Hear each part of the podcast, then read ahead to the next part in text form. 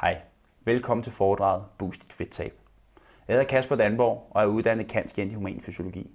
Jeg arbejder til daglig med at uddanne fitnessinstruktører og personlige trænere til fitnessbranchen. Derudover arbejder jeg som fysisk træner for flere forskellige, men i den største del af tiden er det for et første divisions håndboldhold. I dag skal vi kigge lidt på det her med at booste sit fedttab. Der er to sider af sagen, når vi gerne vil tabe os. Det ene det handler om kosten, og det andet det handler om træningen eller aktiviteten.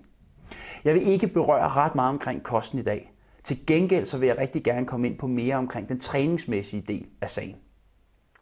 Det er sådan, at det ikke er nogen større videnskab, det at skulle tabe sig, hvis man bare kigger på fysikken. For det er således, at fysisk så handler det om at indtage mindre, end vi forbruger.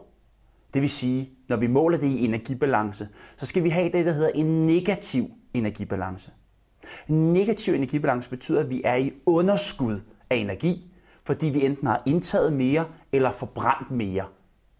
Er vi dermed i positiv energibalance, så vil vi gøre det faktisk på den måde, at vi indtager mere, end vi forbrænder. Og indtager vi mere, end vi forbrænder, så er det, at de fleste af os vil tage på. Er vi i ligevægt, altså i energibalance, hverken positiv eller negativ, så vil vi oftest vedligeholde vores vægt.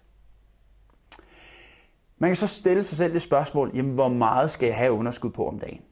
Og vi sender generelt et budskab om, at et sundt og fornuftigt fedttab, som man vil kunne formode vil holde igennem længere tid, svarer til ca.